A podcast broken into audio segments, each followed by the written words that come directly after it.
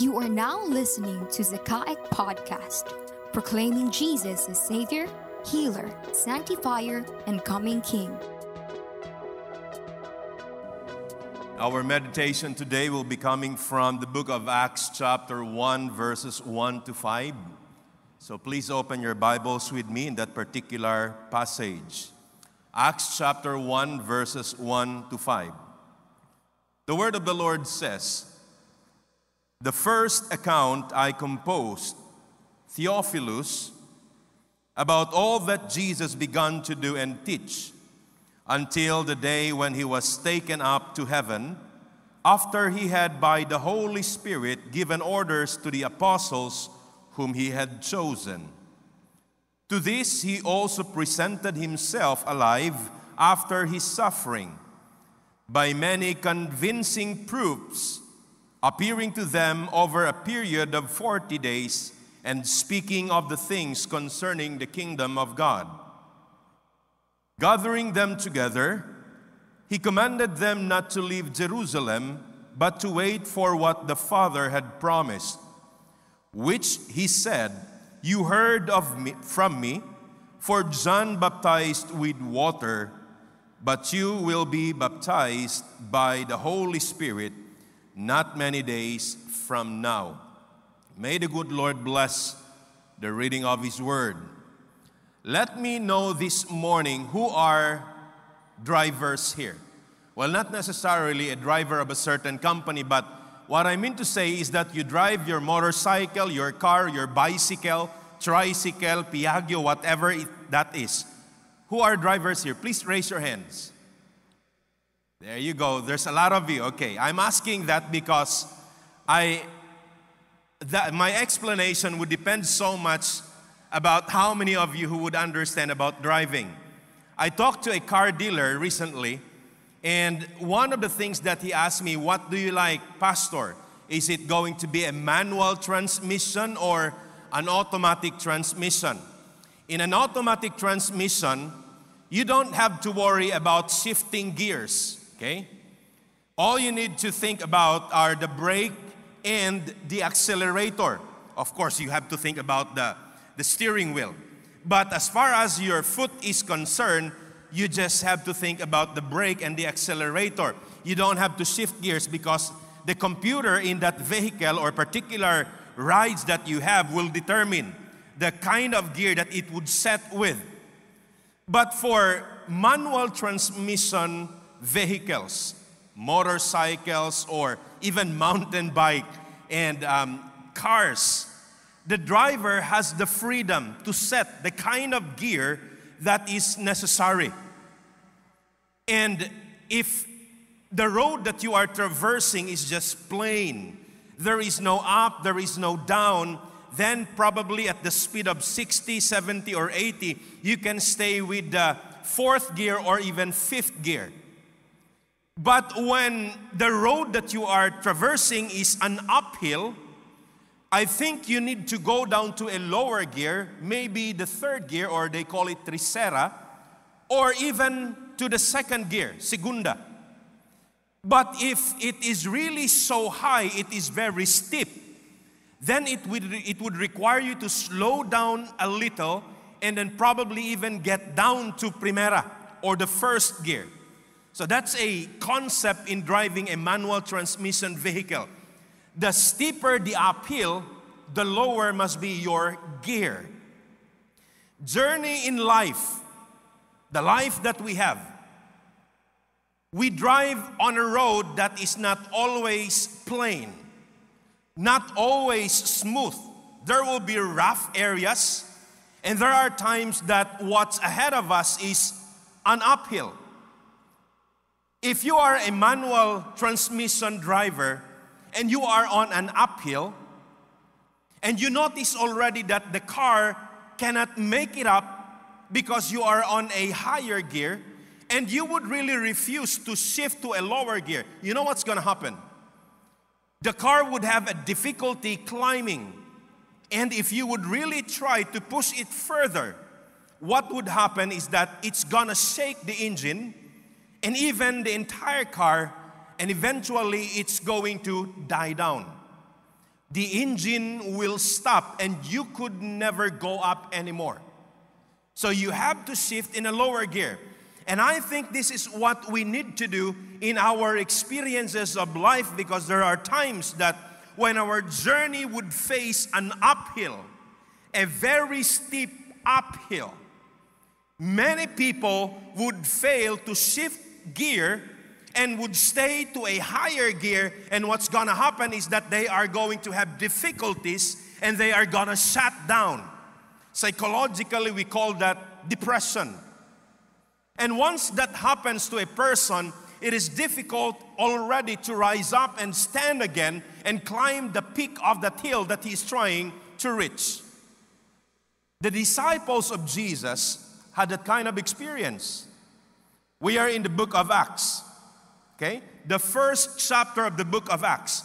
Now, the book of Acts was written by Luke.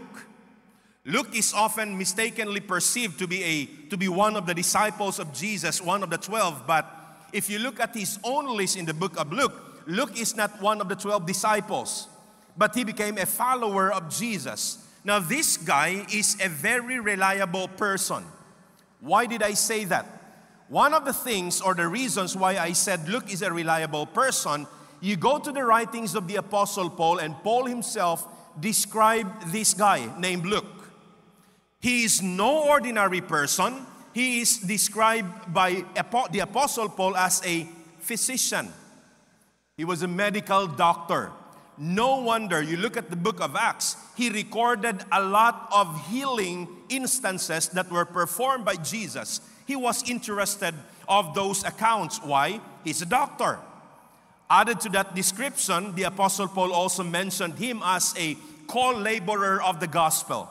In other words, he's also a minister at the same time while he is a physician.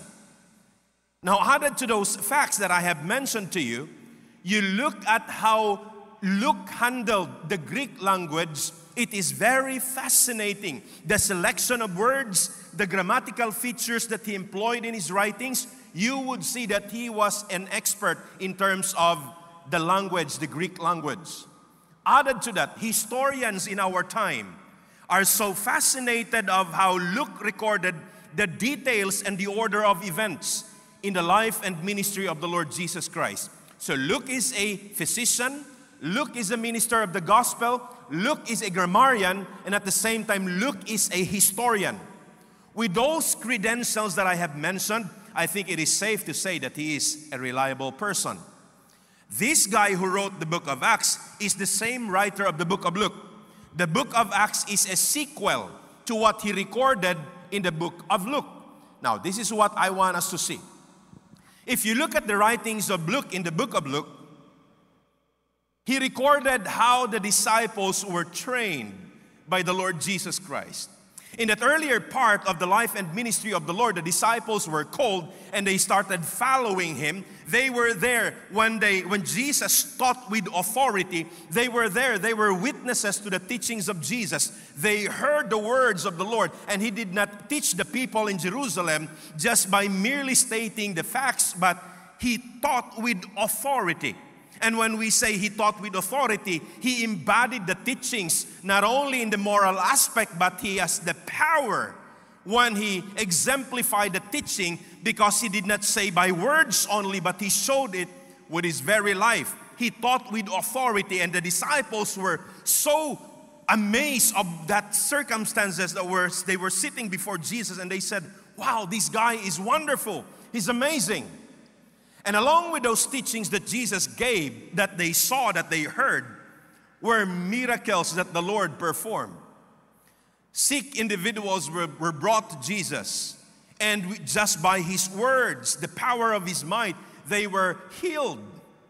The blind man became someone who sees things around him. The deaf began to hear the lame started standing up and walking around and jumping around. Those were the things that Jesus did that the disciples saw. And they were so amazed of him, and that later they thought of this guy must be the Messiah already. And they were thinking that time that when Jesus started predicting about his death, they were not even minding about those predictions about that the fact that Jesus is gonna die, but they were thinking about what's going to happen when this guy would establish the kingdom who's going to be the greatest among ourselves and he's going to be sitting at his side. So the disciples were really so engrossed of those wonderful things that Jesus was performing before them. And then later, one morning, when Jesus was there at the garden, he was arrested. And the text would tell us that the disciples started running away. When Jesus was brought to the house of the high priest, both of Annas and Caiaphas, only Peter was mentioned to be there. Where were the other disciples? They started running away. So listen very carefully. When they started following Jesus, the road was so smooth. There was no much ups and downs. There were antagonists that came across with Jesus, but they did not really stand against him. Jesus silenced every one of them. So they were saying, This is it. This is really the establishment of the kingdom of God. And so the road was so smooth for the disciples. But that day, when Jesus was arrested, when Jesus was, was under the trial because he was there facing the high priest, they were running away. They ran away. They were scared. They were demoralized. That's what happened to the disciples. Much more when Jesus was now brought before Pilate. And when they heard the religious leaders insinuating the crowd saying, Crucify him, crucify him, the disciples started hiding, and not even Peter denied Jesus. And so when Jesus was brought to Golgotha to be crucified, only the ladies were mentioned to be there. Later, John was mentioned to be there. Where were the disciples? The disciples who were so so excited about the establishment of the kingdom, where were they? They were gone. They were demoralized. And I think that that's exactly a picture of our day to day life because there are times that we would be so contented already with our lives. We would say, Wow, life is so good. I am so contented. The road is so smooth. But suddenly we would just realize there's an uphill in front of us. And the disciples failed to shift their gears and they were there stuck on the uphill. That is why when Jesus was crucified, they did not understand it. When Jesus was buried, they did not understand it. When Jesus Christ on the third day resurrected already, what happened? The women were carrying spices going to the tomb of Jesus. What was that for? Are they going to have a picnic and cook something there? No. They were on the way to the tomb because those spices were for the dead body of Jesus. So, in the perception of the ladies, the followers of Jesus, Jesus would remain dead and then what happened next is that when the angel announced to the ladies, they ran away, going back to the disciples, the other disciples who were there in the room staying, and they announced to them what happened. And you know what they said? That's impossible. We can't believe that. Why, why were they responding that way? The same disciples who saw the miracles of Jesus, the same disciples who heard the stories of Jesus, same disciples who witnessed the deliverance that Jesus performed, why were they skeptic on this matter? They were stuck on the uphill. They were stuck on the uphill. They found it hard to move. Their engine stopped already. There is no way that we could stand. There is nowhere that we can go. We better stop. They shut down. We can't believe that. And that time Jesus appeared, started appearing to them. Some of them still didn't believe. One of them even said, Can I touch the mark of the nails? So that I'll be very sure about the matter. They were stuck on the uphill. But the book of Acts would show us something. When, when you look at verse 3, I want us to focus on verse 3. Maybe the operator can flash it on a screen. I want us to look at ver- verse 3 again. Luke said something like this to this he also presented himself alive after his suffering by many convincing proofs, appearing to them over a period of 40 days and speaking of the things concerning the kingdom. Now, I want us to take note of two participles here. The first participle is appearing to them. Second participle is con, um, teaching or speaking to them about the things of the kingdom. Uh, we'll look at the first one. Was buried when he was placed inside the tomb. Something happened miraculously. The angels came and the guards were dumbfounded about the incident. And when they were when when they were back to their to themselves already, they ran to the religious leaders, and the religious leaders said, Don't announce what happened. We will pay you with some amount of money, and we want you to spread the news that the disciples stole the body. They saw what happened, and yet they were paid to, to spread a lie. So that's what they did. Now, if Jesus did not appear. Nobody can claim that he resurrected. Nobody can claim that he resurrected. A person who is missing, once the person is gone, you cannot just say he's dead or he is alive until his body is found or someone can attest that he is really dead. Jesus could not just send a message to the disciples and say, I'm alive. No, he has to appear. Sabi ng mga lawyers, locus standi. He has to show himself. And he appeared not only to some disciples, but he appeared to tens of disciples, even hundreds of them. His appearance would prove that he is resurrected. However, you look at the next participle speaking to them about the kingdom. Why does he need to speak about the kingdom? Hindi ba enough yung appearance niya to make them understand who he really is and what happened to him? No. Because if you look at the accounts of the gospel, Jesus was not the only resurrected from the dead. He's not the only person that was risen from the dead. Jesus himself Jesus himself brought back to life the son of a woman at the gate of Nain.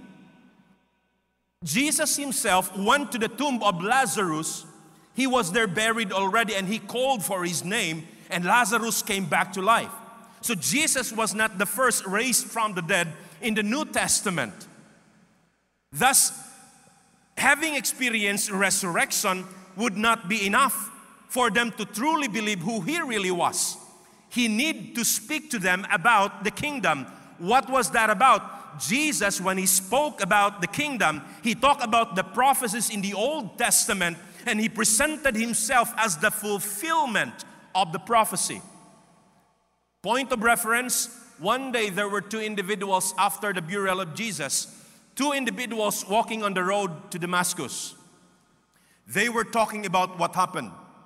Jesus walked with them. He did not show to them who he really was that time. He disguised himself as a stranger.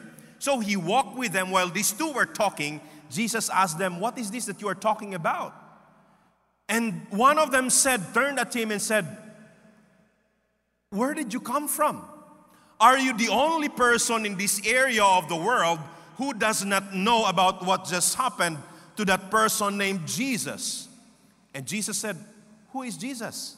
And they started telling to him stories that were spread that time.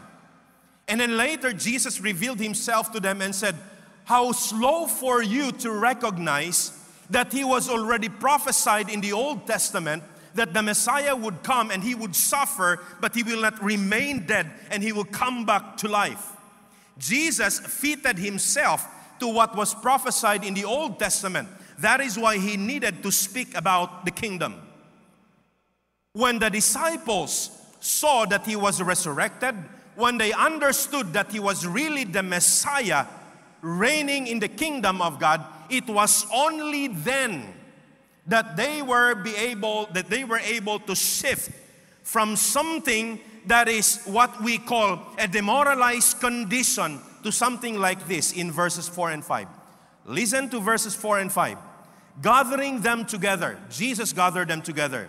He commanded them to leave Jerusalem not to leave Jerusalem, but to wait for what the Father had promised, which he said, You heard of me, for John baptized with water, but you will be baptized with the Holy Spirit not many days from now. When you look at verses 4 and 5, Jesus gathered them and he said something. He led their thoughts, their hearts, shifted their thinking from being a, in a demoralized condition to a spirit of anticipation. I'll repeat that line. They experienced a shift of gear here. They were all stuck on the uphill. The uphill was so steep they cannot move forward because the person that they anchored their faith on already died. He was buried. They cannot stand up. They cannot look forward. They don't have a picture of the future back then. But when Jesus proved that he was risen, when Jesus related to them and fitted himself to be the, the fulfillment of the prophecy from the Old Testament, it was only then that they had a shift of gear. A shift from being in demoralized condition to a spirit of anticipation. Look at what Jesus said to them. Anticipate for the promise of God to take place. Anticipate for the coming of the Holy Spirit. Anticipate for the empowerment of God to happen upon your life. Anticipate for the work of God in His kingdom to be manifested to the world that you live today. And this is a reality that we all go through in life. While we journey and we are confronted with an uphill, we are often stuck. We don't know what to do. We do not shift our gears. But when the disciples realize that that person that they walked with before is alive and that that person is the fulfillment of what was prophesied in the Old Testament, it was an affirmation that he is the Messiah, that the king that they perceived who died was a suffering servant as mentioned by Isaiah, and he's alive and he's reigning and he's at work. That is when they shifted to the spirit of anticipation.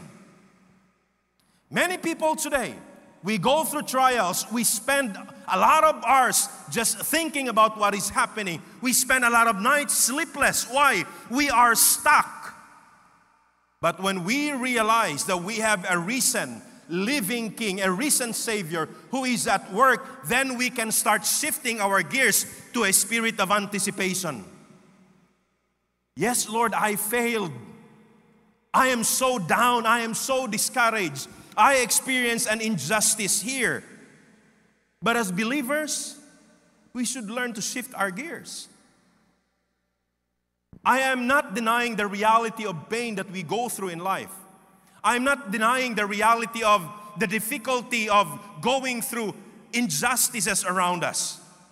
That's a reality that we all face.